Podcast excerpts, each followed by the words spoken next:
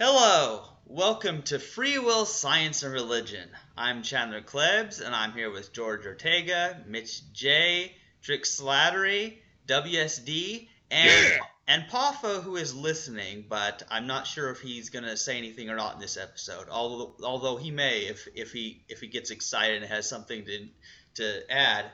But okay, so for the topic, I want to basically explain how I got this idea. So Jamie was asking me, um, without blame, how do we stop Trump? And so I said a better question is, with blame, how do you stop Trump? And so, whatever method you use to stop Trump or stop whoever from doing what you consider harmful, why not use that same method and yet without the blaming them psychologically? Like, I see absolutely no reason why somebody can't make efforts to stop somebody from doing harm without blaming them and believing that that person freely chose it. Because, guys, you know that people, when they hear that we don't have a free will, they think, oh, well, we can't blame anyone. And so then they go into this whole thing that, that and they accuse us of saying we let everybody out of jail. And none of us are saying that. That's the hard part. Yeah. So yeah, we're not. Yeah, we're not saying that.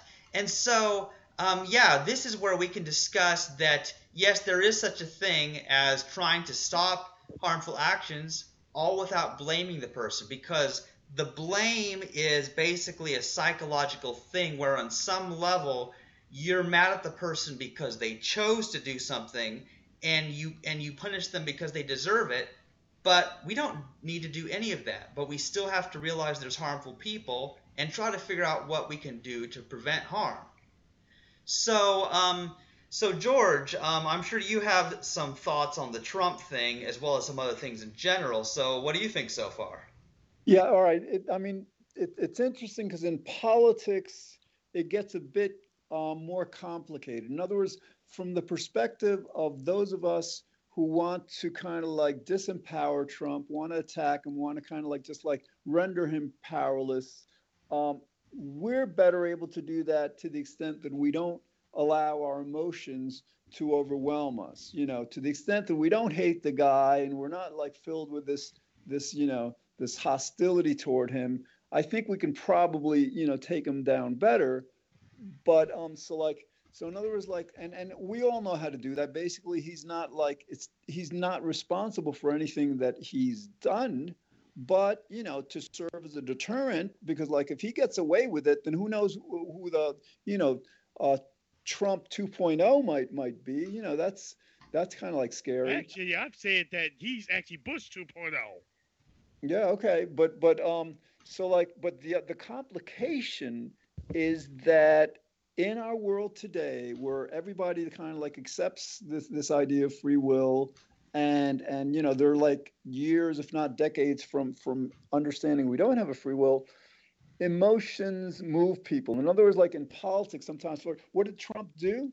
Trump got people angry got people blaming the mexicans and women and, and all these people and that worked. And so sometimes you know in order to kind of like to counter that you know it, it, it you, you may need to to um to rely on that same strategy. Otherwise it's kind of like you know like if somebody's coming at you with a gun and you choose well i'm going to be pacifist or something you know you, you you're in a very you know uh, weakened position. So in other words like while we may want to just not approach it on a personal level from the blaming perspective it may be necessary to get for example um, the, his supporters to blame him when when he, uh, he hasn't gotten them the jobs or to blame him when he hasn't fulfilled his promises. Which he's not going to. uh, most most politicians don't keep the promises they used to get elected. oh yeah, no. Yeah, yeah. It's it's interesting because like I yeah I think that's an open question. Like even though of course we we know fundamentally no one's to blame, is it is it the only way to, in order to get people outraged enough to do something? Do, does the general public um, require the use of blame in order to do that or not? Well, Yeah, I, I, sorry. I think Go in the Mitch. past we've we've often discussed what's the appropriate language? Like we've talked about words such as responsible and accountable. I, I, for one, I think I prefer accountable. I think it has less of the connotations within it, although it is essentially saying the same thing. We certainly need to hold people accountable for society to function, but I think the word blame just has too much with it. There's just uh, there's a lot of misunderstanding with that word. Yeah. And also, yeah. when you use the, when you use the word accountable, there seems to be less judgment. It just means like you're really focused on problem solving. So, Chandler, are you suggesting that sometimes you have to do more than that, more than just um, think in the sense of problem solving? Like you actually have to use people's emotions in order to truly uh, manipulate their emotions, I should say. Well, here's to truly create change. Yeah, here's what I'm saying is that even though I tend to be against it because as a matter of principle, I don't want to use people's emotions and encourage feelings of fear or hate to get things done. You know, because I want to I want to find a less intrusive, less less violent way in a sense, if you know what I mean. Because I feel like that's like psychological abuse to do so. Um, and and yet I at the same time wonder do we actually have to manipulate people's emotions to actually get things done? That's my fear is that if it's necessary, I don't want it to be necessary, and I hope it's not. I hope that we can all just be rational and, and just like be these detached philosophers that solve problems without getting emotional and ruining things. if you know what yeah, I'm saying. It, it's a tough call. It's, it's like how much yeah. should we be invested in the game? uh, that people, you know, the, the unfair game that people play. Uh, how much should we invest ourselves in that unfair game, or how much should we try to uh, break away from those rules and try to, you know, get people on our side of, in regards to a better uh, set of rules? You know, it's it's hard to say because people are emotional creatures, right? So we kind of do have to play to emotions until people start becoming more rational. Well, yeah. Here, uh, here's a good example of that. Take, for example, now this applies both to religion and legal stuff as well. It happens in religion and politics. Like with religion, you may have someone saying, well, if you don't believe this or live in this way, then you're going to burn in hell forever. And that fear actually does have a power in altering behavior through the emotion of fear. So it can work in some instances. And similarly, if people are afraid that if they commit a certain act that they will go to jail or get the death penalty or something like that or lose their driver's license, you know, um, depending on the nature of the crime, that fear of that consequence can deter behavior sometimes. So we know that it sometimes works. It's yeah, yeah, sometimes deters behavior, but it's through the use of fear, and it's like I can see that it does work sometimes, yet I don't want to be an agent of fear and try to scare people. Right. Yeah. And so here, here's the other approach would involve what I was talking about before the podcast of like basically um, this idea of love conquering hate. You know, Trump was promoting hate, right? And that invites kind of like a counter aggression against him. That's basically the way the world works. But, you know, there is like theoretically the possibility that rather than attacking him and blaming him and just like, you know, intensifying the conflict, we we take the quote unquote higher road. We mm. start to kind of like, you know, focus on love and goodness and like our higher natures. And what that might do is just it might shame, you know, it might just by contrast show how vile Trump has been you know and that so that's another way to fight. Is there anything specific that you're that you have in mind george? Well, just the idea of like you know for example trump um, made fun of of uh, of the disabled. He's he's ridiculed and mocked women you know so like let's say we all start talking about the, the need to love each other more to care for each other more to really be good and respect each other more. So in other words, like we're basically we're promoting from a positive standpoint the the um the world we want to see rather than like attacking him for attacking you know the this this this notion of civility yeah yeah i think this is an important point and see this is something i personally need to work on because sometimes i go uh, at things from such a negative perspective you know like like you know it could like i get into this mode where like it's terrible that people are racist and sexist and speciesist and they're just so evil and i want and i feel like i want hu- humanity to all die out and push that hypothetical button and wipe out all life because we're just so bad mm-hmm. and which is true but at the same time that that message of negativity and and is so hopeless negative that people don't listen to it and therefore it doesn't have the power to eh, cause positive change. Whereas if we can go the whole positive, encourage love, and and and and basically preach a, the opposite message of what Trump is saying. Lo- lo- love the disabled, lo- love the Mexicans and the blacks and the women and the cows and whatever. You know what I'm saying? What? Yeah. Well, yeah, I think the same way too, but I'm more the angry side. Just like with me, my problem is sometimes when it comes to stupidity of people, I have very limited patience when it comes to stupidity. yes, exactly. See, and I get that way too. Yeah. I get that way. Jamie gets that way, and when Jamie gets too angry, he threatens to punch people on Twitter, and I don't want that happening anymore. So I'm trying to yeah. figure out how to improve my approach so I can help Jamie out.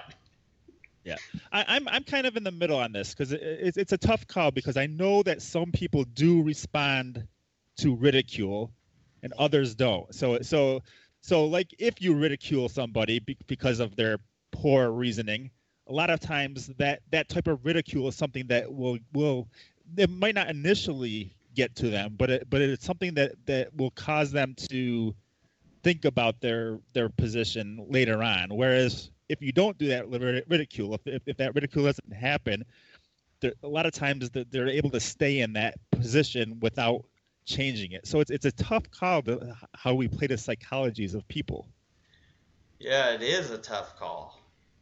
And sometimes it's not an either or. Sometimes, you know, those of us who feel more comfortable with going on the attack, that's the strategy that we should use. Whereas others of us who who really want to, you know, just um, you know, take the higher road and, and talk about our, our, our you know, our ideal virtues. We would want to promote love and understanding and all. I mean, these things can work. It's kind of like you you've heard of good cop, bad cop, right? You yeah. Know, uh, you have a suspect, so like one cop is really nice to the person, the other cop is threatening them. So yeah, yeah these these approaches can go hand in hand. Oh, yeah, though I though I still think George that that you're right that about the positive part being very important. I think that should be actually more than the negative, though I think the negative is still a key factor. Like so I think like a good uh, mix is probably the best way to do it, but at the same time you want more of the positive than the negative because then as soon as you have too much negative, that's when people start avoiding you because of it's it becomes more of uh, uh, people don't I don't know they, they just move away start moving away. It's like yeah like you see that with PETA for example or or animal, certain animal rights movements that that are too aggressive. Uh, they they start making people move away from them because of their aggression that is just a little too over the top. Like for example, they um they speak on the negative too much, or they um they're too hard on the negative, or sometimes like my father, like talk about the past and how bad the past was. I'm like, oh man, I love you, but seriously. Yeah, and, and what's interesting? Come on, yeah. I mean, like I said, one time I was down there. It, it, this is like the worst time I had in Florida. One time I was down there in Florida, he would not shut up about what happened in the past. It was, it was like heavy negative shit too. I'm like, hey, yeah. but yeah. I think something else we have to take into account, and this, you know, plays into the, the, the whole, you know, no free will thing, is that the psychology of Republican conservatives and their supporters is to a great extent different than the psychology of liberal um, Democrats. Right. What I mean, for example, yes, if we start going on the attack, you know, and just like, you know, Trump is the, the new Hitler and all that stuff, that will eventually turn off some of us, you know, because that's not who we are. But like when Republican conservatives use that as attack, that actually energizes them. These people are out of their fucking minds. They just, you know, they, yeah, they're just crazy. Well, well, yeah. I think I think the term we're looking for is pathos, right? So I'm not really, um, I don't really support the idea of uh, using underhanded methods to try to accomplish a goal, right? I think uh, the means are important. You know, some people say, you know, the ends justify the means, but I think the means are really, really important. However, with that being said, you know, it's it's not always, you know, logos, right? Sometimes it's about sometimes it is about emotion. And I think it's not necessarily wrong to try to use the fact that people have emotions in order to help them see the truth. So if we could make Trump feel guilty about the kinds of things he says and does, I don't think that's really a bad thing. It's really just a way of enlightening someone as as opposed to a way of hurting that person, right? Because we're not saying well, that hurt, would be hard right? to do. well, I think you know Trick and Chandler and George they all pointed out how it could be done. For you know, for example, you know, if you if you're talking about women's rights like crazy and how you want equality for women and women are like this and women are like that, and then someone makes a statement like "Let's grab them by the pussy and I can get any woman I want," I think uh, it would certainly cause some disturbance within them. I think it would be very difficult to continue that sort of locker room talk once the zeitgeist, once the, the, the people longer have that sort of mindset. Once once that's out of the ether, I think might even feel ashamed to sort of speak in that way. And I don't think it's necessarily a bad thing to try to create that sort of uh, environment. Yeah, it's it's interesting because here's the deal: like there is a genuine thing such as feeling bad about something that you said or did, and regretting it, and realizing it's not right, and yet not feeling guilty in the fact in the idea that you're really blameworthy. Like like somebody who gets that free will is an illusion won't feel guilty in that sense because they know they couldn't have done otherwise but they could also realize they were wrong.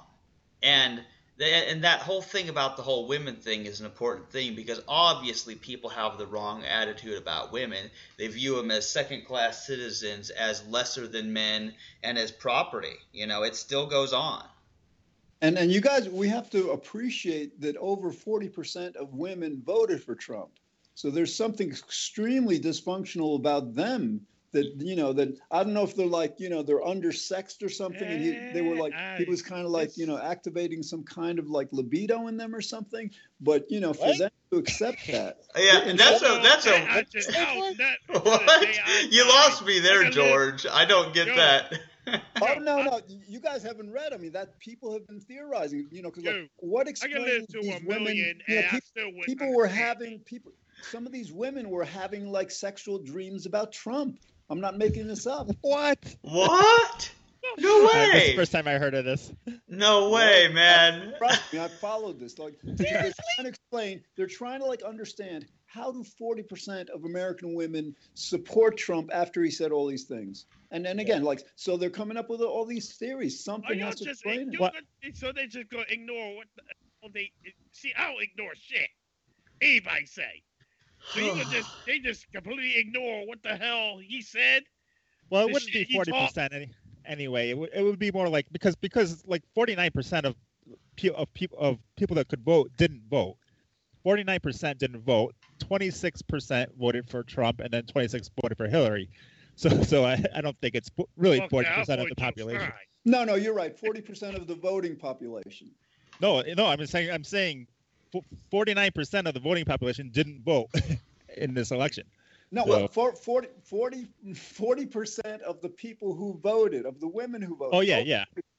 That's what I mean. Yeah. Yeah. Now, are there no? So there are stats on how many men and how many women actually voted, aren't there?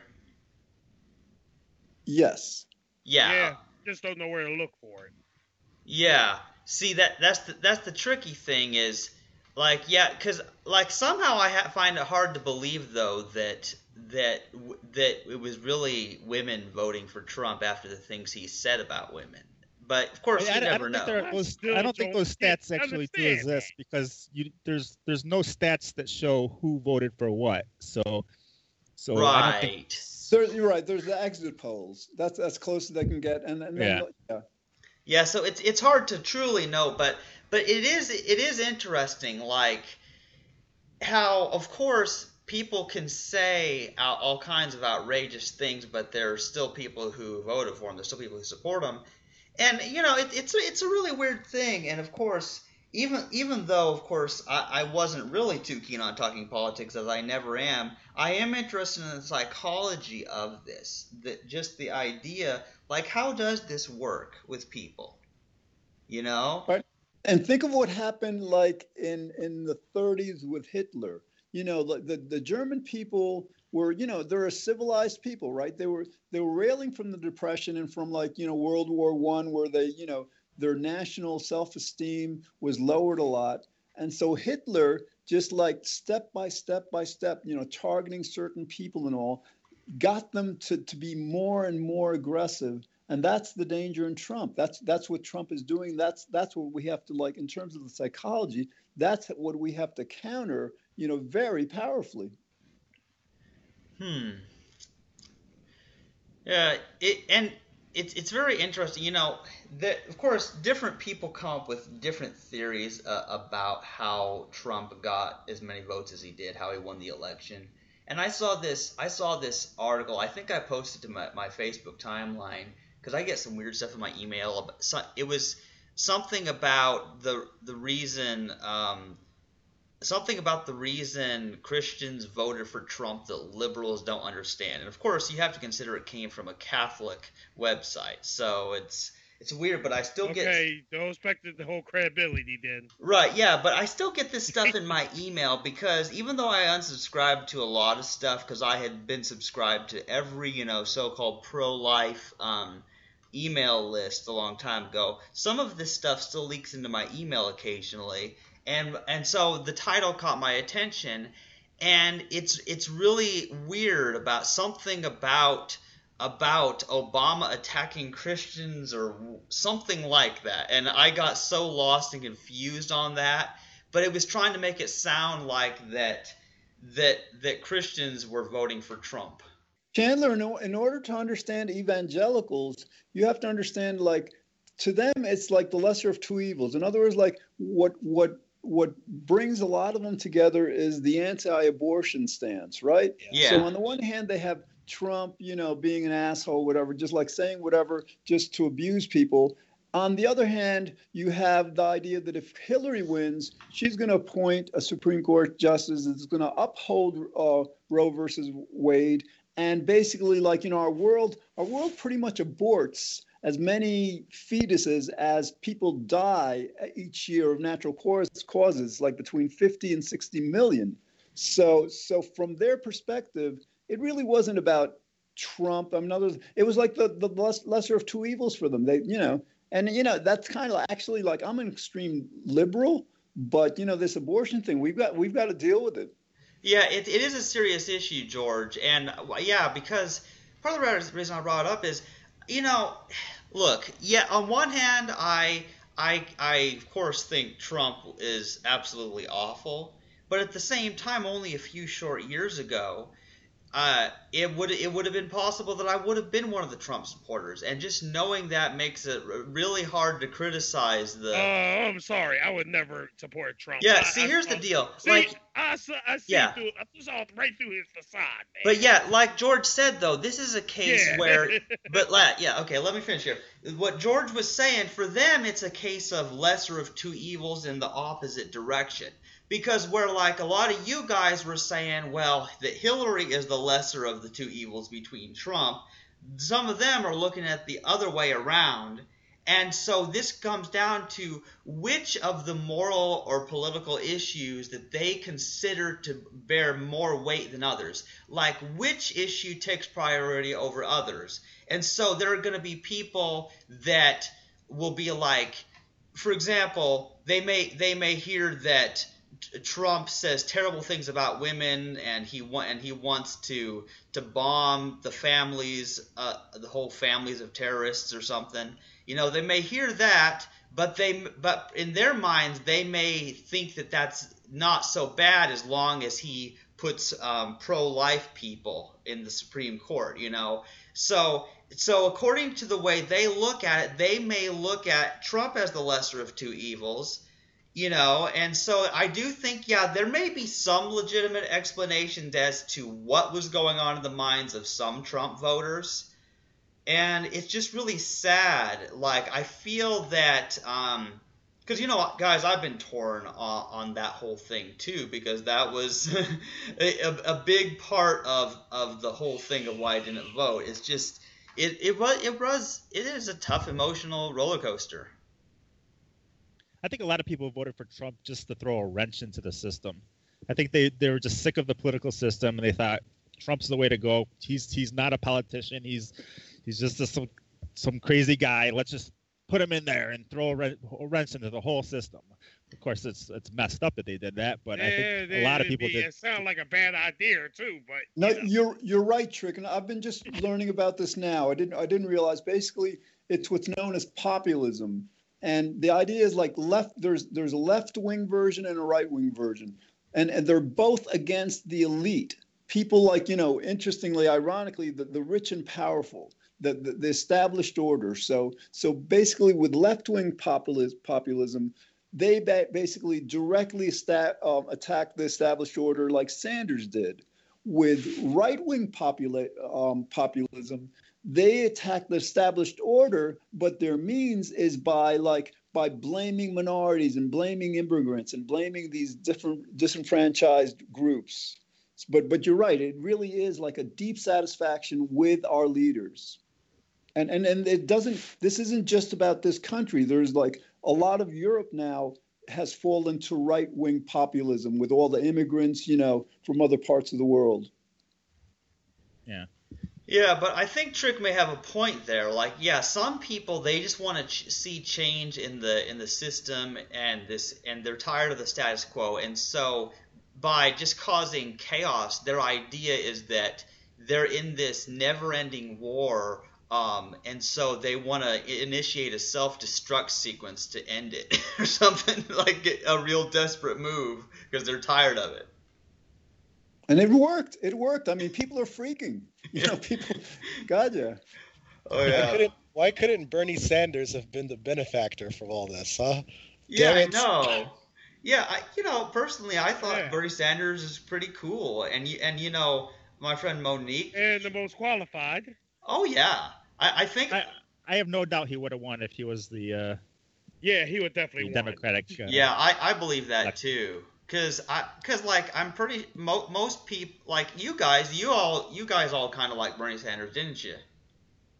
Yeah. Oh yeah. Oh yeah. Oh yeah. I was going to vote for Bernie. And guess what? Easy. Because Bernie Sanders didn't win, I was going to vote for another. So I voted Jill Stein. Hmm. I also voted Stein, but I guess in the end it wasn't really yeah, hoping she get at least five percent. If you get like five percent, you heard that she gets some of ten million dollar something for a next run or something like that. Yeah. I think Trick made a good point in the past. If we really want change, we shouldn't really be uh, so preoccupied with presidential elections. Although there are a good opportunity for lesser known candidates to yeah. be broadcast in the public scene, we have to start doing things like right now now would be the best time to start. You know. Well, I think I think this election season kind of shows the problem with our voting system, for example. So I think it's the best time for people to start um, trying to make change for for for the next time around, right? for change oh, our yeah. voting system, Here's get rid thing. of the electoral college, uh, make it uh, um, the other kind of voting where where you don't need yeah. a two party system. The uh, parliamentary. Instant runoff, instant runoff voting. Only thing I'm like uh, I hate about the two candidates like Hillary and Trump. This is one thing that really burns me on. None of them mention climate change. Oh yeah, Trump does. Trump Trump doesn't believe in climate change. No, how to solve it. That's what I meant. You know why? Well, that's it. He doesn't believe it. yeah. yeah, At Jamie was WFP, just I mean, talking yeah, about like- that earlier. Trump Trump is a threat to the country, right? But he is a very minute, teeny, teeny little threat compared to climate change, and that that's you know like, Yeah, and, and nobody Bernie wants to talk even about Bernie it. said, um, you got to treat that as a World War uh, World War One level threat, something like that. Yeah. he just uh, who who did he hire? I forget. It was a climate change denier, but I forgot what role it was for. But he just hired somebody that was a climate total climate The change. EPA, Environmental Protection Agency. Oh, is that what it was? Okay, Uh, that's Bush, crazy. Bush did the same thing. When Oh, did was, he? uh, I, I didn't even realize that. Uh, Yeah. Didn't I tell y'all that this motherfucker is Bush Poo 2.0? Also. Michael, you know, Michael Pence also doesn't believe in climate change, and oh, of course, he's a religious nutcase, of course. and Trump is Yeah. pretending not to believe in climate change. Trump doesn't care, but Michael Pence really doesn't believe in it. Oh yeah, he There's doesn't a believe in it. difference, He, yeah, he thinks he thinks he wants fucking- evolution, or he he wants thinks creation the to be taught in gonna- science yeah. class, right? Oh man, Yeah, yeah. he See, and I, the I sky hadn't heard. going to open up, and Yeah. Jesus is going to come down here and save all our bacon. Oh man, yeah, guys. Actually, a final I. revolution, even though we're some antichrist. Um, I yeah, son revolution. Yeah, Oh man. nothing well, to do with some antichrist that we're supposed to see by now. Well, guys, yeah, I have to say this is actually the first time I've heard anything about Michael Pence. Like, Oh, Oh, You- he's worse. Like like Michael Pence. Go ahead, Trick, please.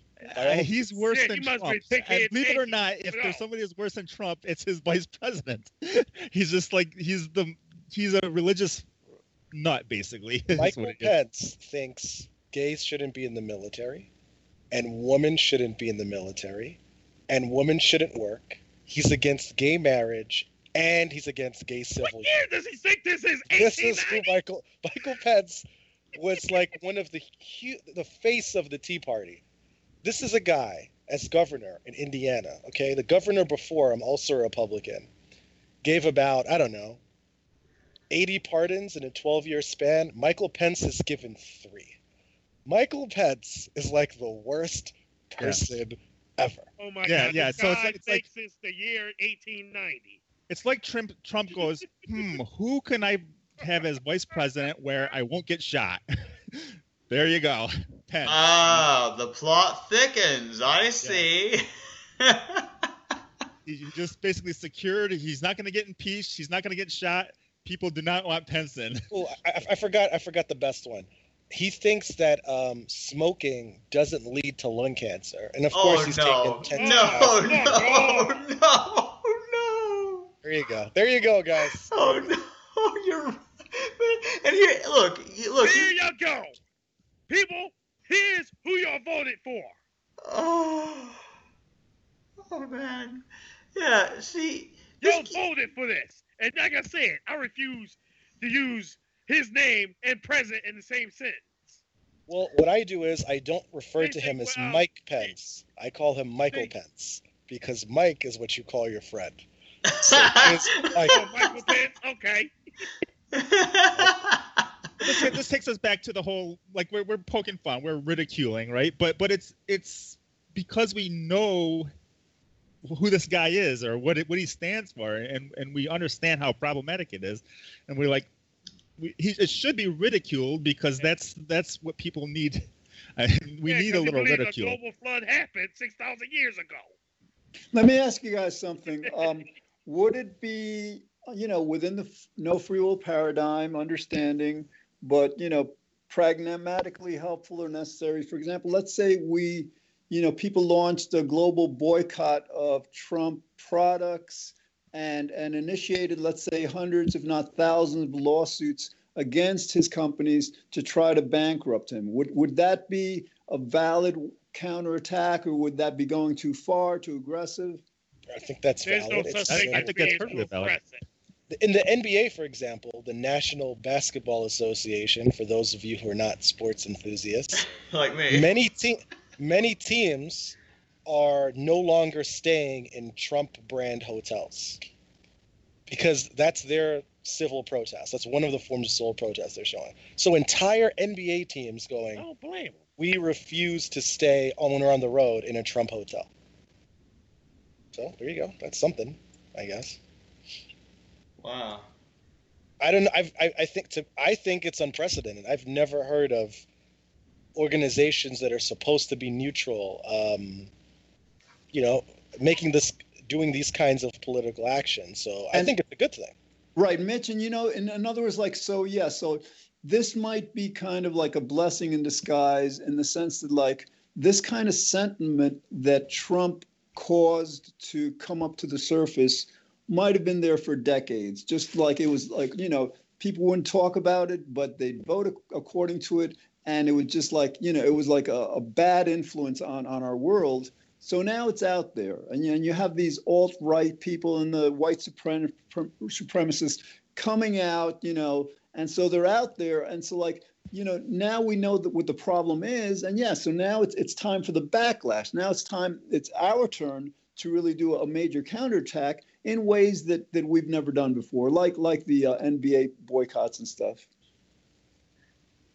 Huh. Yeah, I don't believe them actually. Yeah, I mean, it's see, it's yeah, it's very interesting. I mean, because I think everybody has their form of protest when they don't they don't approve of something. They want to they want like for example, the first time I ever heard of a boycott was when people were trying to boycott Chick-fil-A because something about some CEO said about not liking gay marriage or something like that. Um, you know, and that was the first time I actually heard of people boycotting things, and I'm like, well, this is this is really interesting how people's beliefs about various things would cause them to not um, buy something from certain companies, and so that means that as people are persuaded about certain things, then certain companies go bankrupt. And this is this is one of those weird things. I just think about well, that's one that's one kind of thing that citizens themselves can do that does not even involve voting in elections, but it's still a statement. It's still a protest. I, I would be remiss if I didn't point out the Montgomery bus boycott, right? Martin Luther King. Remember the big bus boycott? That was a big, big deal during the civil rights movement. But yes, I, I see your point. So certainly you're aware of that one, for example. Actually, no, that was before my time. Okay, fair enough, fair enough. That's okay. But that's a very famous uh, historical one, you know? Do you remember black people had to sit at the back of the bus, so they boycotted the buses because, Mhm. you know, it's unfair. Yeah. segregation. Oh, Yeah, look, at, look into some more of that. Look up um this movie called um the um Luther Vandross story. Luther, I mean, the Vandross. God damn it, I can't pronounce it right now for some reason. It's I know um, Luther, man. Yeah. Luther Vandross, I believe. I can't pronounce his name. You got it. Luther That's it. Vandross. Yes, I know Luther Vandross, yeah, Great yeah, singer. yeah, yeah, I know. All right. I didn't think I was pronouncing it correctly. Sorry. Okay. And, um, yeah, So- check so that out. About it? Okay.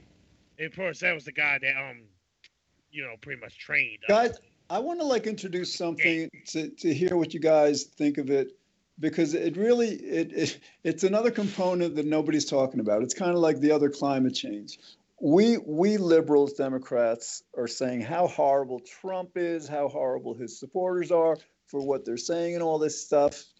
Um, consider consider like the fact that the vast majority of people are not vegans and consider they're they're you know buying their um their livestock their you know poultry chicken dairy and all stuff from factory farms that that essentially torture 60 billion you know animals each year so so like and and this is difficult from an atheist perspective because like you know I guess your belief is there is no universal justice, whatever. But you know, aside from that, I mean, like, can we really claim, in any substantial, significant sense, uh, moral superiority over the Trump people when we, as a collective, are so horrible? You know, like, so in other words, what, what Trump is doing is really just very minor compared to what we are all doing to these animals. I completely agree with that, George. Because it absolutely, it's one thing like to criticize somebody who kills humans of other races or or rapes um, women or grabs them by the whatever, you know, it's one thing to criticize someone for that, but then realize that what we're doing to non-human animals is goes so far beyond any of the horrors that that Trump or Pence might do to humans, then it it really throws a whole new light on this whole thing because I do think that's like got to be one of the most important things ever. Yeah, but we have to keep the issues separate. Like, uh, so so whether Hillary or Trump came became presidents, that wasn't going to change the on the animal front. So, but but the other things do change. Like, the he wants to dismantle Obamacare, right? So, you know, how many people are going to be out of health insurance now because he's president? You know, because because him and the, and the Senate and the House are re- all Republicans. So we, no, no, no. It, it, it is a big deal for these other issues, even though this one horrific issue obviously isn't, you know, is still there. Basically. Yeah. And and how about the abortion one? Because again, like you know, I have been like pro-choice because I'm pro-democracy, right? right? But but but you know, something tells me that it's really wrong. And and my feeling is the Democrats have been fighting the wrong fight for decades. In other words, I think the fight should have been fine, let's let's have abortion be, be illegal. But then when when women, when young girls have um, kids, are forced to have kids, we as a society have to ensure that, that these kids are provided for, that they're not like left, you know, like forgotten in poverty and, and nobody cares. No, yeah. well, th- this is another topic we could probably get into because I'm totally against uh, I, am I'm I'm a, I'm totally pro-choice. Basically, I don't I don't I don't think a, a woman should have a yeah because with me a woman's right should have a right to their own body. Basically, yeah, and basically what what you're doing with abortion is you're taking away that woman's right to her body. You're you're saying you don't have a right to this body. You're you're now an incubator for nine months, and you don't have a choice over this. You don't have a decision. Yeah, so, what he said.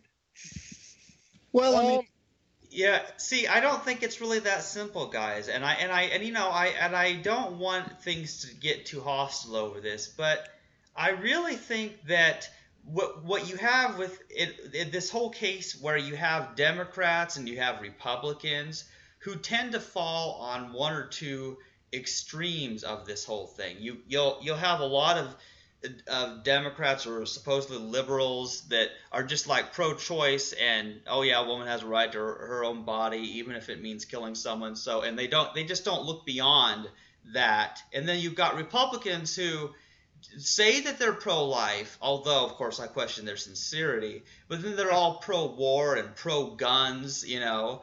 And, and of course, then again, there is the whole what we do to non-human animals, and so in a sense, we have all these people with these different positions, and I know that people want to keep, like what Trick said, like they want to keep these issues separate. They want to take each of these issues separately, and yet I feel like this is all part of a whole it all needs to fit together. It needs to be consistent, where we have a holistic mindset, where we're in a have a system by which all of these issues all make sense and we come to an agreement but they're separate issues. So we have to we have to kind of take take them separately. Like for for instance, I'm all against killing animals, but when it comes to abortion, I don't think that that is nearly as as ethically problematic because I don't think the a fetus or embryo experiences in any way like a animal does. So so it's a big difference there. So yeah, I agree. It's not. It's it's like you know. I don't think it's about like pain. You know, because basically with animals, it's pain. Um, so I don't think the fetuses, like, hopefully they don't experience pain. Um, but you know, you raised the the argument of like that it's a woman's right to her body, mm-hmm. but we have to consider there's precedents, for example, that don't allow people to commit suicide. It's actually against the law. I, I am totally against that one. Right, I, I, I think people should be able to commit suicide. Right, and and the other thing is like um, euthanasia. You know, for for you know for doctors to assist people. I'm totally more... for for euthanasia too. Right, so. right, right. yeah, see this these all these life and death issues are very interesting because like some people they they view them all as separate issues. Well, other other other people tend to like try to have a holistic, consistent life ethic. They try to find a way to make sense and have it all fit together. And then you have, yeah, like you'll have people who will be, uh, say, for euthanasia but against abortion, or for abortion but against euthanasia. You might May I, have uh, those. You might may I have stuff like that.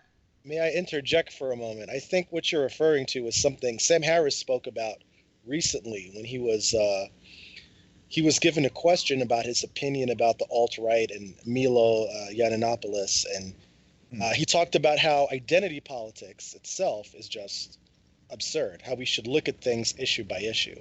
But I want to go back a little bit to what we're saying about death and suicide and everything. Um, I think we obviously will have certain differences of opinion in certain topics. So I don't think we need to be. So this idea of a united front where everyone agrees about this topic, I don't think that's really the approach. But certainly, currently, people who tend to identify as liberals, Democrats, progressives, certainly have figured out, have a stance on many, many issues, many real important issues that I think everyone, at least in this podcast, is at least uh, open minded about. Um, so, one more quick point I wanted to make about the abortion thing. Um, I don't believe that we should have a government based on morality, whatever that means. Especially, I mean, consider the following. Uh, I don't think that cheating on your spouse is a good thing, but I don't think it should be illegal. So my personal take on on abortion is criminalization. I don't think abortion is a great thing and you should applaud people for doing it. I think it's usually something done by desperate people. But I don't think these people should pay any kind of fine or should go to jail. Um, so yeah, so you know, in summary, you know, issue by issue is how we should take things, and I don't think laws should be based on morality. Well, what's but they are. interesting. I think I think all laws are based on morality. Like like I mean, it's the reason we put we lock people away. We lock people away because they, you know, they're danger to society. That's And not the- that's not morality though. Of course it serves is. a Of course it is. No, no, that's Yeah. not, That's exactly Wait, what wait, hold on. is. Let me be let me be let me be very clear about what I'm saying here. Okay. I'm saying you can have a government and you can say you have a society and you have laws in order to keep society stable or to protect people. I, But I don't know. the I think you're using the word morality in a society different sense. stable is because it's harmful not to. It, it, it all comes back Uh, down to that. I think we're using the word different. For example, okay, it's not illegal, okay, to cheat on your wife, but I think most people would think of it as an unethical thing to do. I don't. No. But but okay, I I I understand you have some very fleshed out views on morality. So when I say morality, I'm not referring to your particular take on the issue. I'm speaking in a very loose and generalized sense. It's so unethical because it causes harm. So so so I, I, yeah, but Trick, that is your very specific uh, ideas about morality. But the average person, if you just ask them, they would say, "Yeah, cheating on someone is immoral. It's unethical." Yeah, but you got to understand that most of our laws are based on utilitarian ethics. Like there's there's a whole um, slew of laws that are just based on on on the whole harm principle, basically.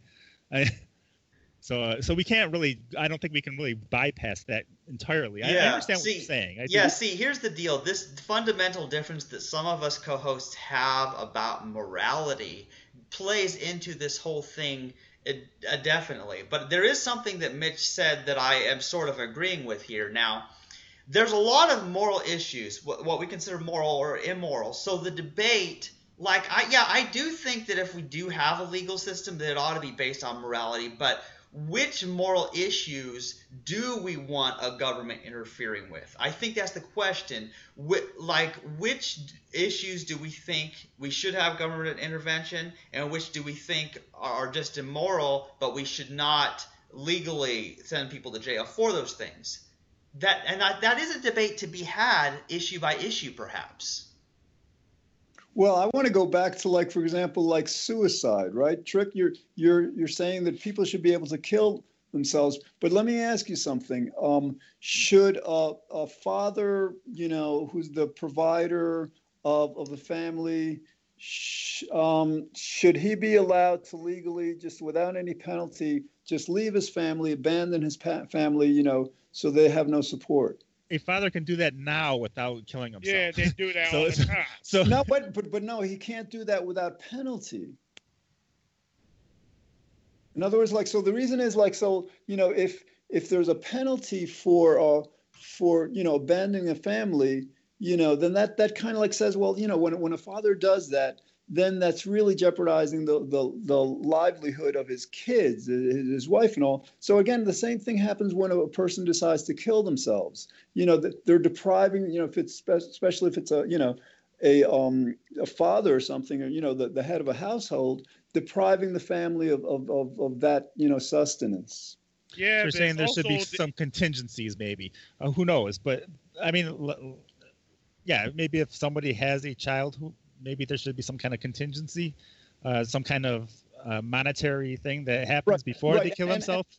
yeah and the wider point i guess is yeah that there our laws are really you know designed to prevent us from hurting either ourselves or each other H- h- Here's here's a really clear one. Okay, the vast majority of people think that lying is unethical.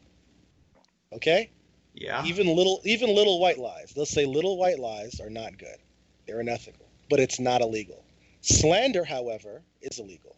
Slander and libel are illegal. So when I say we don't want, I, I understand Trick is using a more generalized definition of the word morality, but I, I mean, for lack of a better word, morality in the sense that you know certain principles and ideals shouldn't be what the laws are based upon. Laws should be based upon exactly what Trick even reference this utilitarian, this practical kind of thing. Now, the, so, the- so, the so, phrasing I what you're saying is it shouldn't be based on on morality in general, but but it should be based on um, harm. You know, instead of because using the word morality, let's use like ideals. It shouldn't be based on these principles and uh, ideals. It should be based on uh, very practical concerns. So I think we're in agreement there. It, it- to me, to me, think they are. laws laws by the government are about keeping society stable, keeping people healthy and safe and productive. Yeah, but but That's okay, okay. let's say let's take the animal rights thing for example. The, you know, we're, we're we're killing these animals in these horrible conditions. I think it should be illegal because of the harm What- that what- it's causing. What animals. ex- you think? What exactly should be illegal? What's uh, specific? fac- factory farming. Do you think it should be illegal to kill an animal? I think it should be illegal to kill an animal. Correct. Yes, I agree. Wait, with that. wait, wait. Depends on the circumstances. Because if I'm well, out in the especially if you're doing it and you're, you're bear is coming at me, I have a shotgun. all right. Let's let's let's make it simple. It should be illegal to to um, create animals. In, in other words, uh, you know, procreate them and then kill them to to so so we can eat them. So I Oh, so this is this is something I think should be I think in the future will be illegal. Uh, think Trick, are you a vegan, by the way? I never really. I am I am. Yeah. Okay. But I yeah, so so I think I think in the future it will be illegal. I think in the future we'll, we'll be like, wow, that was such a horrific thing that we did in the past. Uh, I mean, It I should- I agree with you. I, although I am not a vegan currently, I have experimented with it a lot, and I'm and that's definitely fine. I mean, I mean, you're you're raised a certain way, right? You're raised a about the certain pain way. and suffering. No, Yeah. but um, I guess this is a discussion for another episode. But Yeah, it's it's a, I kind should of probably, yeah, I'll just reserve my opinions on that particular issue. Yeah, we could we could talk about. I mean, yeah, because talking about law and how it relates to, I guess, harm. I think. Yeah, we might be off topic. general. yeah we're is- supposed to be like destroying trump Yeah. well, you know, But- but guys. it all comes back to Trump. It all comes back to. Trump, right? Yeah. It comes back to his policies and and you know him wanting to dismantle Roe versus Wade and and Obamacare and and all this stuff like that. So it all comes Yeah, back to well, yeah. See, all that- these that things it are related. cause. I think all of these things are important. They are all related because it uh, it all comes down to like I do feel that the discussion about morality and how that plays up with legality had does in a sense have everything to do with this election what this politics thing is and trump getting in it all relates because everything's connected anyway but these things really do connect And, and I am glad we, t- even though there's no way we could go into all of the depths of each of these issues that we brought up, I, I am glad to hear these things brought up because it shows that we can actually have a talk about this and try to be reasonable about this, which we need to be. Because the world's in chaos. There's riots and violence, and everybody's all mad and blaming each other. But I think, guys, that we're able to do better than that. Uh, what? But uh, uh, suggest how? What? What should we do? Yeah, that's that's the real question. That that's the thing is we do seem to have because we have fundamental disagreement about morality and what and wh- how much law and stuff should be based on morality i find i'm finding how do we agree on what actions to take to reduce harm including the harm done by trump and pence and, and whatever that is the thing how do we find out what that is and reach that agreement? Well, I mean, we we have these like these general standards of morality that that aren't necessarily even related to law. You know, just a lot of things that Trump said during his campaign are just vile. Just you know, we we we thought we kind of like outgrew that stuff. We we thought that you know that I mean, for a presidential candidate to say the things he said, that just like it empowers people to just like be vile and just to be disrespectful. So, um, so this is something that um, that reflects on us all. And like, so I mean, you know, basically, what do we do? We have to um, find a way to to to um, to get these people to understand how wrong that was. You know, how wrong that is. Um, but but again, like so how do we do that? Um, I don't know. I, I think sometimes like um, you know the the the the um, the right wing could care less about the poor in this country and in other countries. The the, the left wing could care less about the, the unborn, and so we have the, these different um, ideologies. I wonder. I wonder if there might be, and I'm you know we don't have to get into this in detail and all, but I'm wondering if there might be a more more of an agreement on this this cruelty to animals. I mean, so so many of us have cats and dogs, and so many of us know that that animals are sentient. So I'm wondering if if we might be able to use this this factory farm, you know, cause as a way to kind of like awaken the, the conscience of, of, of society, of both sides. Hmm. I think there's too many people against it, or against uh, veganism, basically. For some, they don't understand why they're against it. They they just are against it because they're they eat meat, so there's they try to uh, support yeah. their position, basically. Yeah. See, and here's the here's the thing, guys, is that yeah, of course. So this is why it's unlikely to ever happen. Like it but let's say that there was um, some vegan running for um, president that their their big platform, their whole goal was to basically um, grant other animals the same rights as humans and to ban killing them. Of course, they'd get my vote. Of course, they wouldn't win because, like like like Trick just said, you know, like the rest, most people would be against them, so they wouldn't stand a chance. You know, but yeah. Uh, but yeah, but, yeah, but what if they know they were a vegan? consider this. There are like, ah. let me outline the major um, evils of our world. Um, global poverty, about 30,000 kids under the age of, of five die every day of largely preventable poverty related causes. Um, abortion, uh, by my perspective, it's about denying these fetuses a life. You know, it's kind of like their rights are, are being denied. Um, and what? the other major or climate change is. Wait, wait, wait, wait, wait. Hold what on, hold on. about let, abortion? Let, let, basically, it's denying the fetus the right to life. You know, so, um, but the other two are climate change. The problem with climate change is that, you know, you have to be an expert to really understand how amazingly threatening it is, you know, and, and most people aren't near that.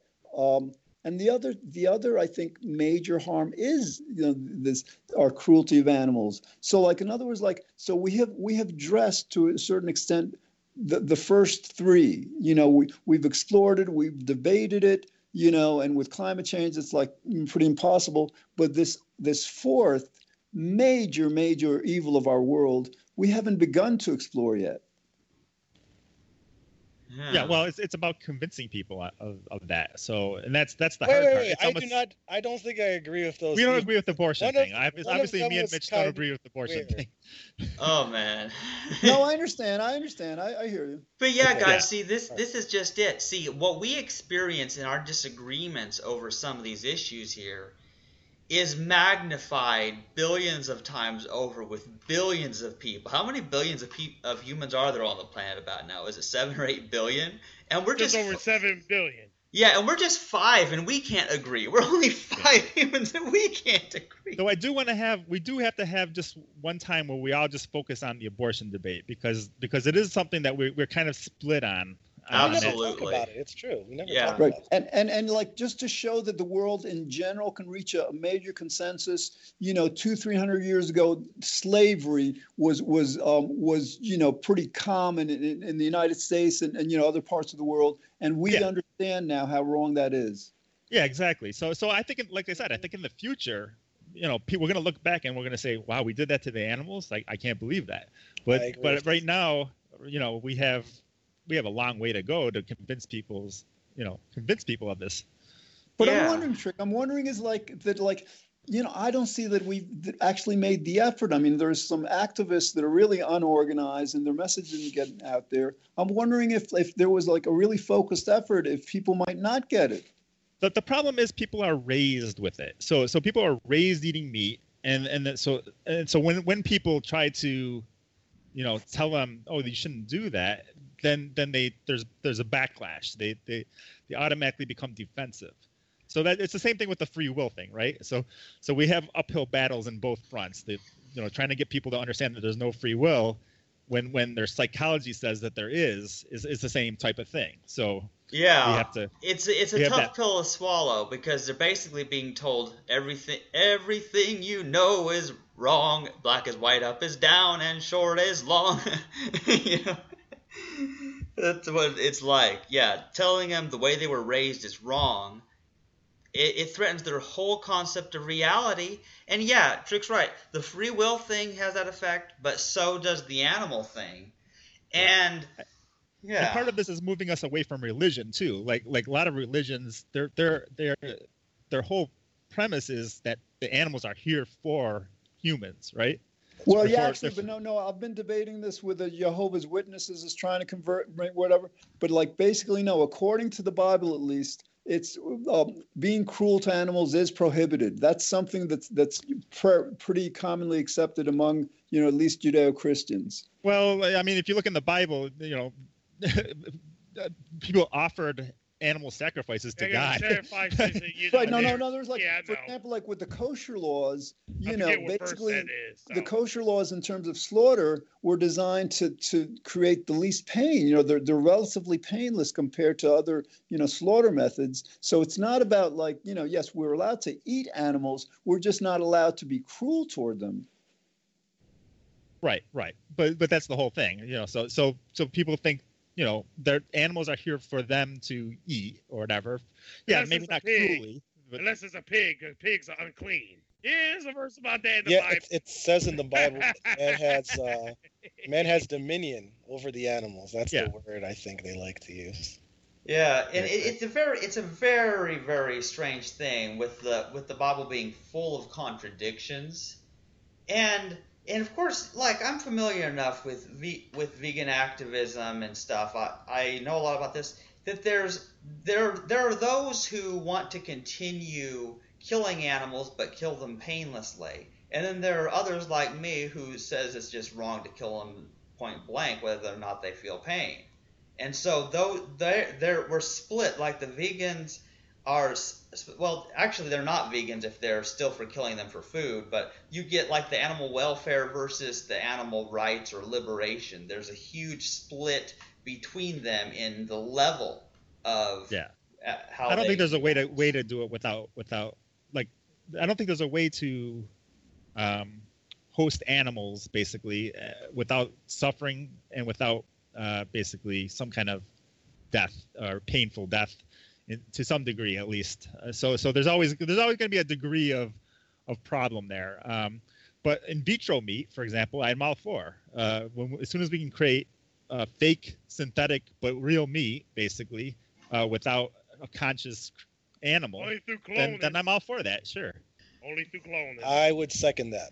Yeah, it, it's it's a very interesting one, but yeah, I mean, it, it, it would be nice if there if people did have those technological solutions to avoid the actual harming and killing of the real animals. E- even though, of course, I'm fine with just eating plants. I don't know why that's so hard for other people if they need to go all uh, with modern technological in vitro meat. That seems weird to me. I don't know why. All right, but guys, Well- go ahead. Well, go- well, well. For me, becomes a vegan. It's not. yeah, It's not cheap for me. I've got um me. I don't have a supermarket where I live at right now, so yeah.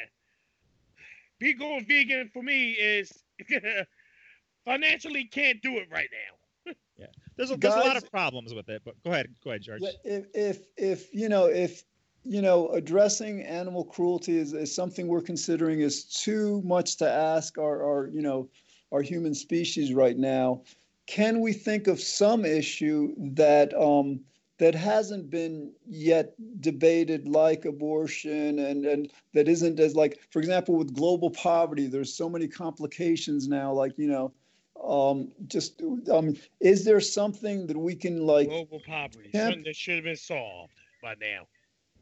yeah Well, is- it's, it's all controversial. Everything's controversial. So so even with global poverty, poverty, people are voting Republican because they believe in capitalism, and capitalism obviously creates uh, these mass inequalities where you have these lower levels of poverty and these Mhm. higher levels of I know, wealth. but my question is like, I mean, how do we go about um, raising the conscience of, of humanity? Yeah. It's all about education, and uh, Yep. we got to get we got to get more people on board. The more people on board, the more more education happens.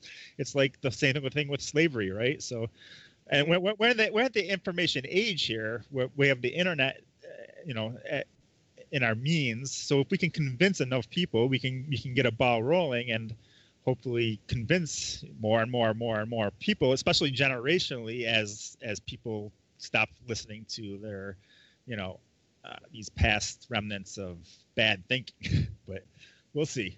All right, but the thing is like, so like, there's there's not agreement about abortion. There's not agreement about like, you know, animals or or about global poverty. Is there a kind of an issue that hasn't been addressed, or maybe just like how we treat each other as individuals? That, in other words, like in order to teach people Yeah. morality, you kind yeah, of like that the fact that we spend um, trillions of dollars on military spending, but yet we don't spend a dime on the poor. no, I know. I Yeah, know. you know, and here's the deal, guys. I think that all of these things have the same basic thing. Like, why the only reason you care about global poverty is because people who are in poverty suffer. If they're in if they're in pain because they're starving, for example, or they're homeless and they're freezing in the cold or something, it it's it always comes back to suffering. It always comes back to to reducing harm, suffering, pain, whatever you call it. And of course, I agree with Trick that that's what morality or ethics is about, even though I know Mitch doesn't uh, agree with that. But yeah, No, no, no, no, no, no, no. That is precisely my stance. My stance He doesn't like it's calling it about pain morality or ethics. yeah, he just doesn't like to call it morality, Yeah. right? Yeah. So Yeah, so he's have to call he's more. morality. I would call your stance. I can Mitch, speak for pragmatism. myself. I just- I'm- Yeah, I think I can speak for myself. yeah, yeah. You Right, can, right. Mitch. Sorry. My there. stance would be that I, I'm just. I, I think morality is a human construction. That's all I'm saying. I, I think morality is usually based upon pain and suffering, precisely that.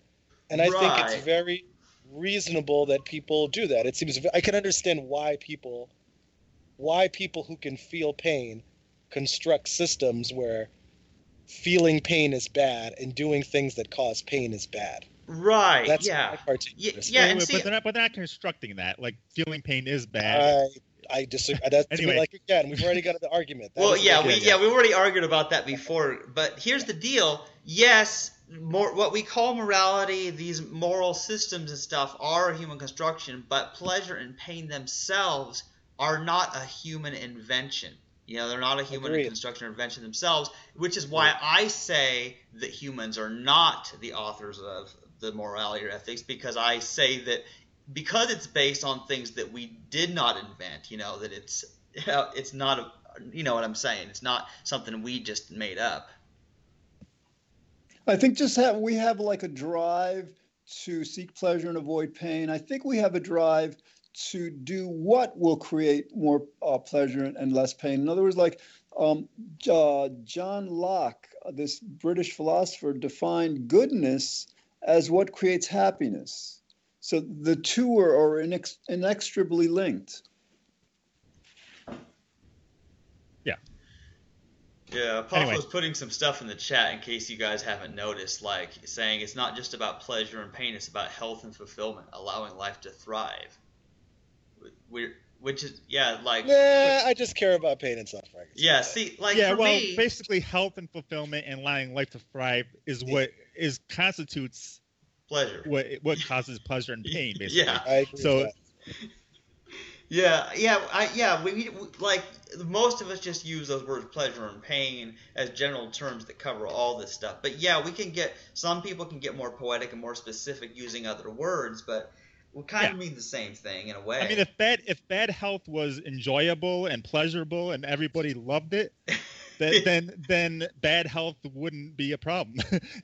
People would go would try to be as unhealthy as possible. exactly. But, you know, guys, while while we as a species, as a civilization, you know, are having are really hard pressed to to increase our our, our global conscience. Let's say we're there, let's say we're just considering global poverty and the um, the factory farming. What's very ironic is that um, you know actually the reason like we have so many poor and these factory farms, I I believe is because like the the very small minority of rich people don't allow us to um, to to become more moral.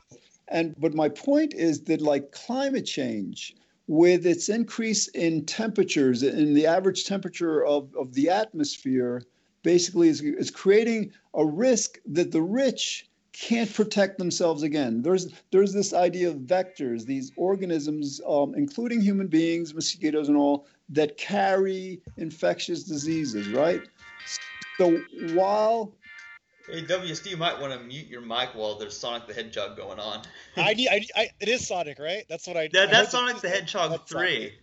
yeah. Right. All right. So, so guys, I can while, also identify um, Sonic um, basically, while the rich can, you know, very easily move to areas of the planet that aren't, you know, affected by rising sea level and, you know, rising temperatures per se and all, they're much, much I don't less. Know. I'm the type of person to make it help. Oh, wait, wait, wait. Let, let, let George finish. finish. Let me finish.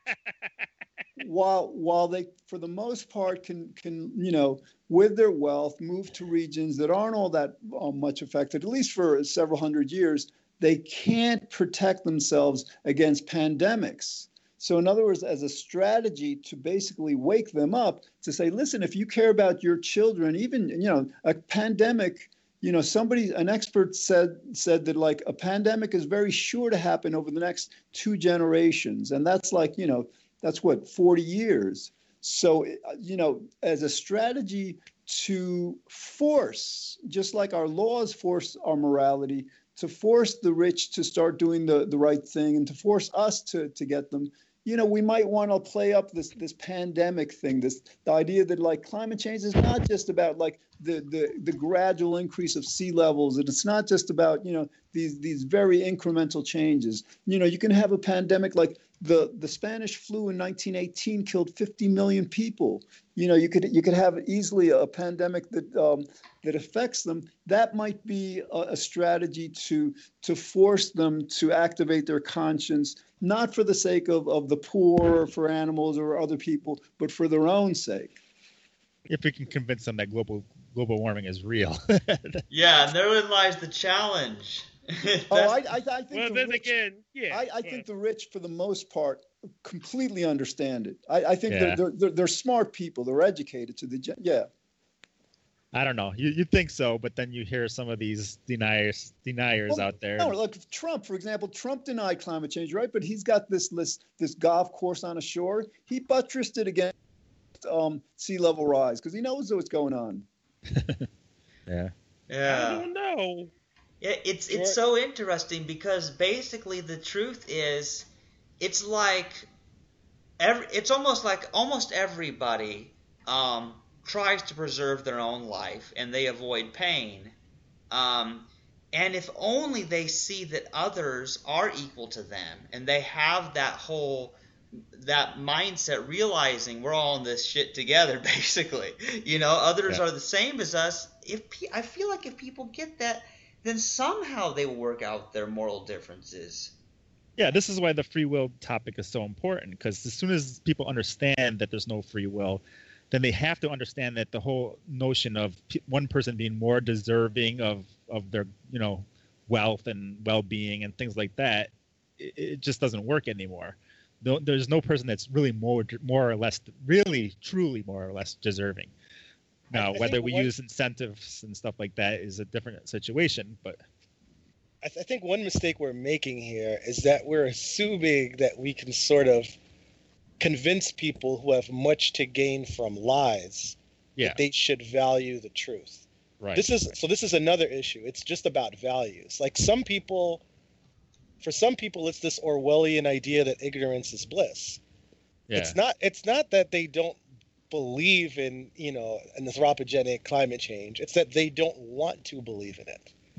And Yeah. you can't and convincing them that it's the right thing to do and we're in danger is not going to it's not going to i mean trying to convince them is not going to probably not going to work well what's they weird about it they Yeah. don't want that Yeah. to be the case Yes, Mitch, as- I think part of that is because I don't. I, I sincerely believe they don't. They think they can escape the uh, the harm.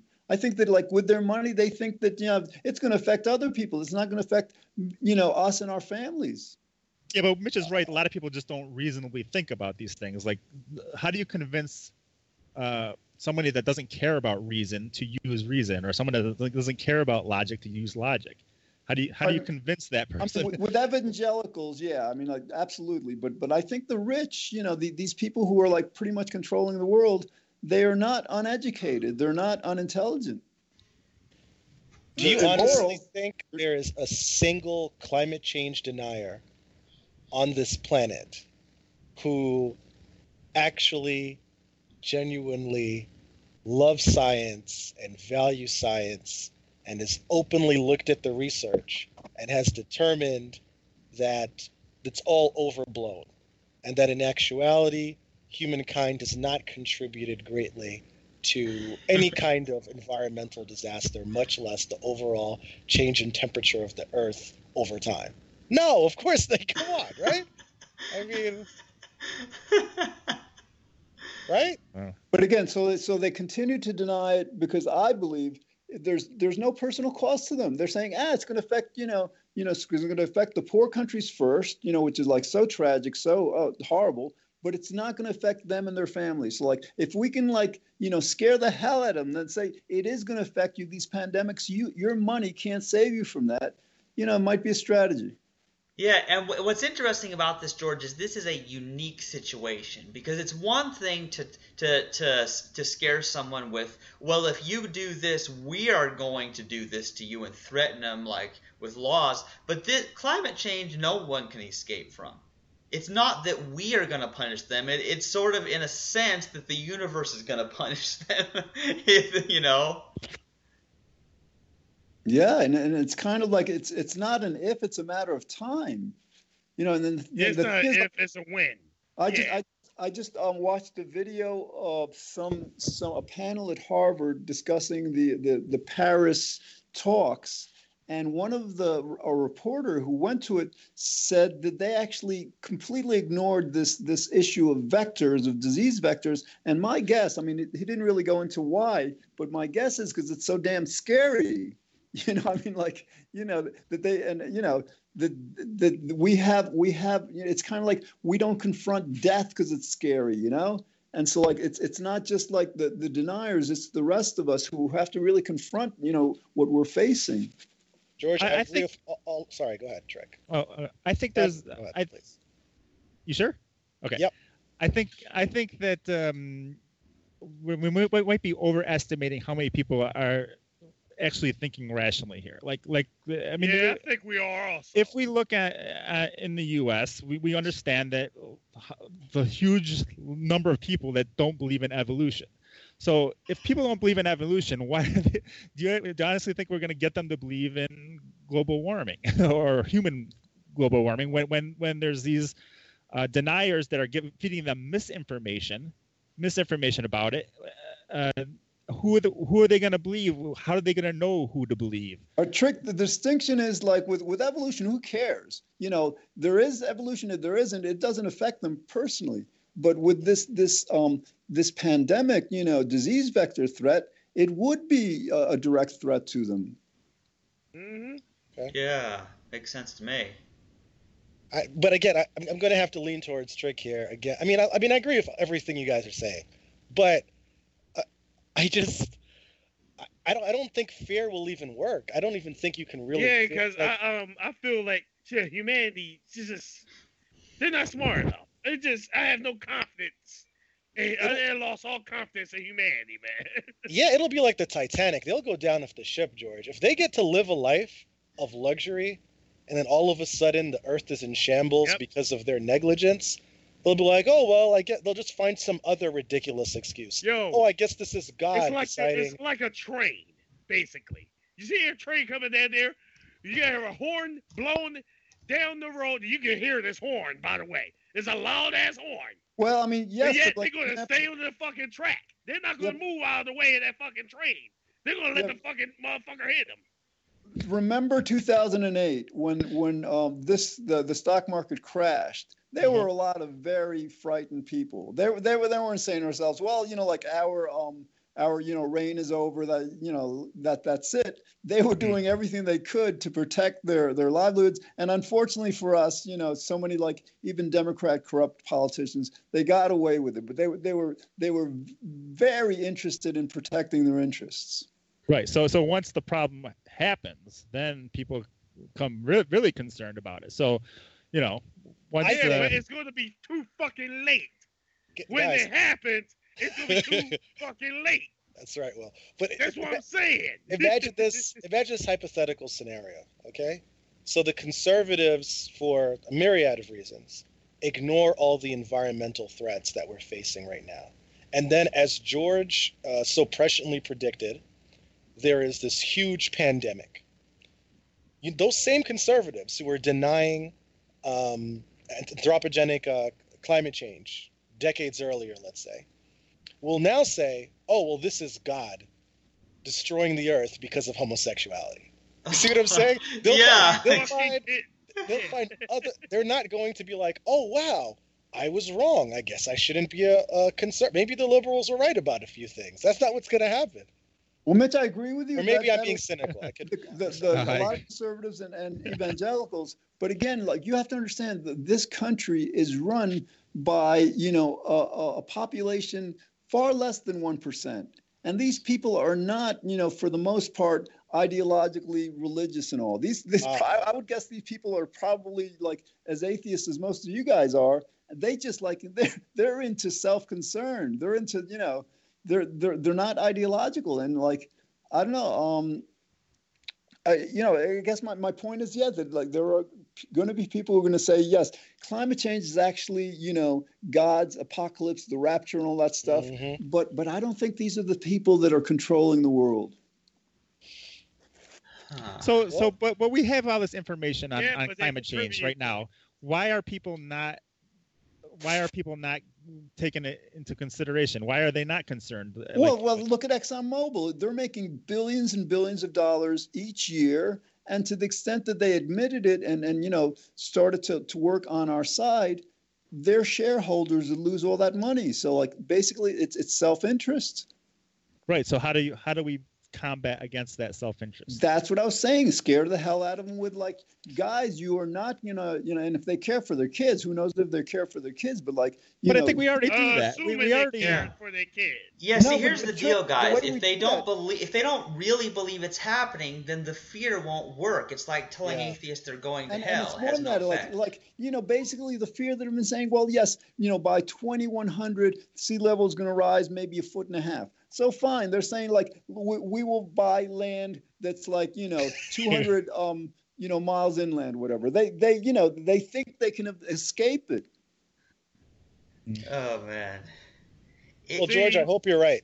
I really do. I really Well, hope I can kind of agree me. with George on that.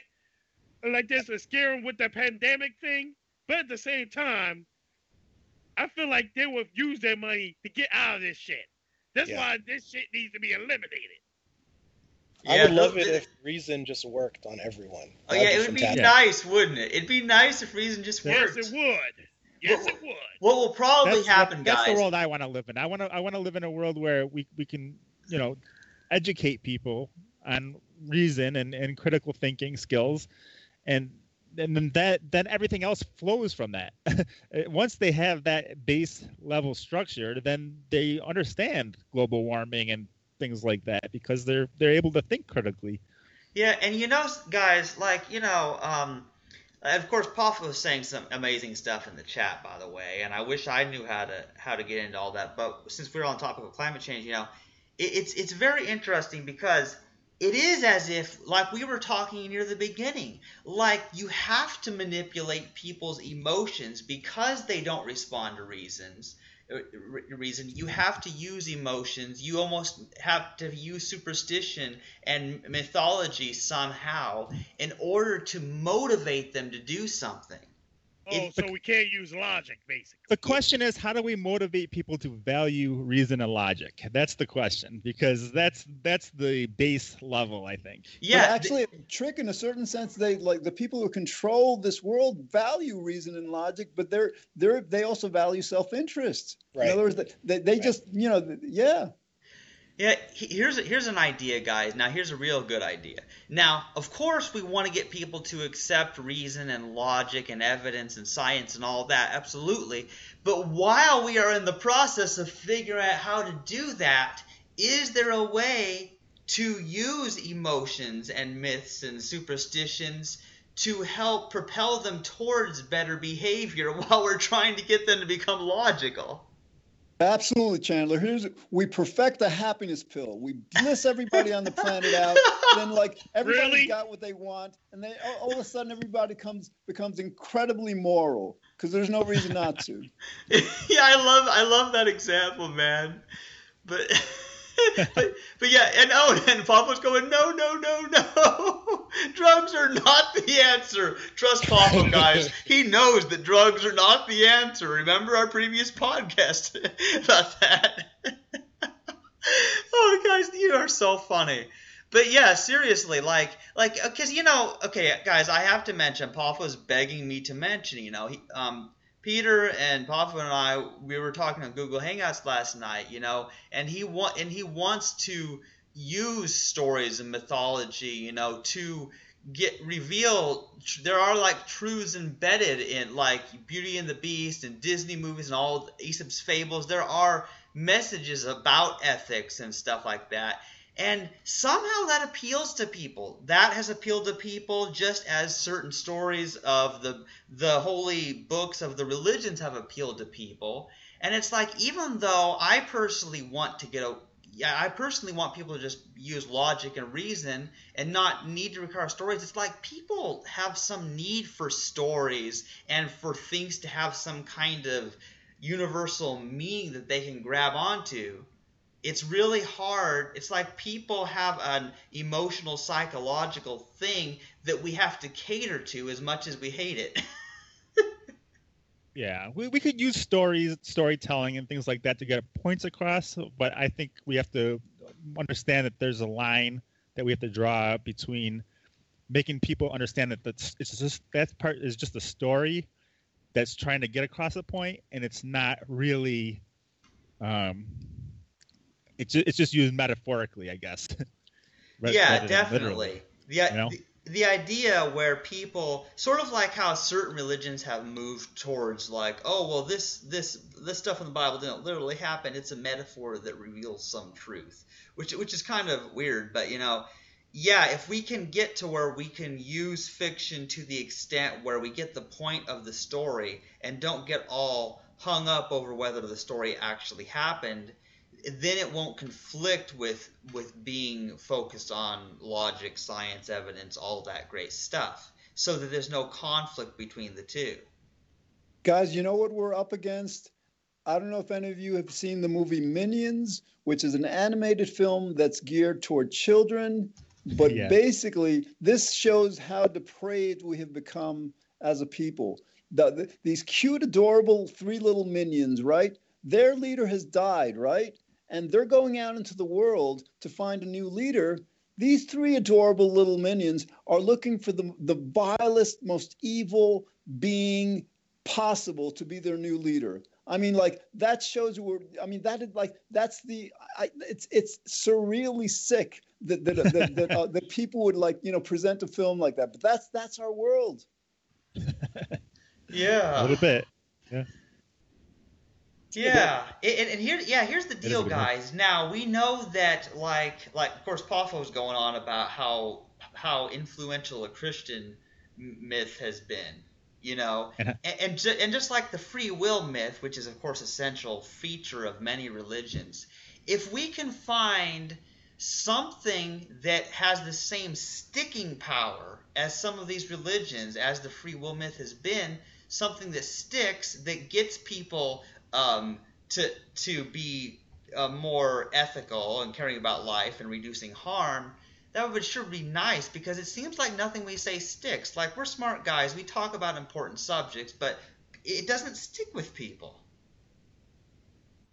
Yeah, and that's why you have to go through you know use different method methodologies you can do it you can use stories you can you can use raw logic and and reason for for those that you know like that sort of thing. And and you can use a little of both i think. But uh and on my blog that's what i do. I, I, I do some kind of storytelling sometimes and other times i do uh just raw logic you know or reasoning. Yeah. But yeah i guess that, that is the challenge. Like our, our conscience as individuals and as a civilization has to be raised and we got we got to figure this out yeah. yeah. And quick. Oh yeah, because the, the truth is, guys, like at this at this point, I yeah, I am concerned that it's too late. Like we're like we're all so doomed that there is nothing we can do at this point, which in, in a sense, you know, makes all of our disagreements about morality or, or ethics, politics, kind of irrelevant because we're all going to die real soon. you know, which is which is a, a weird way of looking at it, but sometimes I feel that way. Right. And Chandler, I mean, think about it. I mean, like, we're at best here for like 80, 90, 100 years or whatever. And, you know, the, you know, what, human beings have been around, what, 30, 40, 50,000 years? The planets, the, the, the, the, the, universe has been around 14 billion. So, like, in other words, like, this doesn't really matter. You know, it can get as, as, as horrible as it gets, it can get as good as it gets, and it just doesn't matter taken in perspective. I mean, that's that's the fallback, you know, like, that's that's the way we maintain our peace and happiness once everything else failed. Yeah, it's it is interesting I...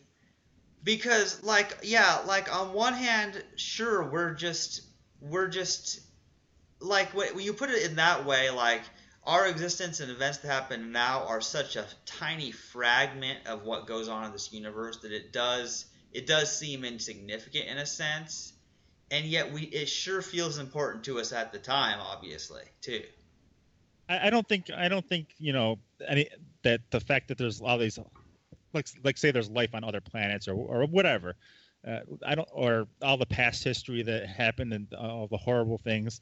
I don't think any of that really matters to how important things are today. So so let's imagine that that we that we just became today. The, there nothing else existed except for right now. The the things that we do wouldn't matter any less or any more than if all that other stuff happened, you know, in in the universe or in the past. It, it makes no difference really. You Uh, can't really judge it based on a scale, basically. Also, if we uh, start an organization, I don't know, we could call it IFWRO, for example. Even after we are gone, others can continue to develop that, or at Yeah. least follow in our footsteps. Yeah, that's Or- that's a very good point. And yeah, actually, we've been going for almost two hours, and I should be in bed soon. So perhaps we do need to end this episode, and then Mitch can talk to us about the whole IFRO thing because we were going to talk about that after the broadcast. okay, sounds good. Let's close it up. All right. So you've been listening to Free Will, Science, and Religion, and we've been talking about a variety of topics. It started with how do we stop Trump, but then we got sidetracked onto every manner of issue, and I'm not sure how that happened. I'll have to listen to this before I figure out what went wrong. but that's typical. I hope that we got some good ideas out and that we do learn how to unite and get some situations improved. That's what I'm really hoping. Right now, I'm just not sure. I'm a little confused, but I really hope that you enjoy listening to this and you learn something. And leave us your comments, people, because we're, we're trying to figure this out just like everybody else. Um, I guess thank you for listening and goodbye.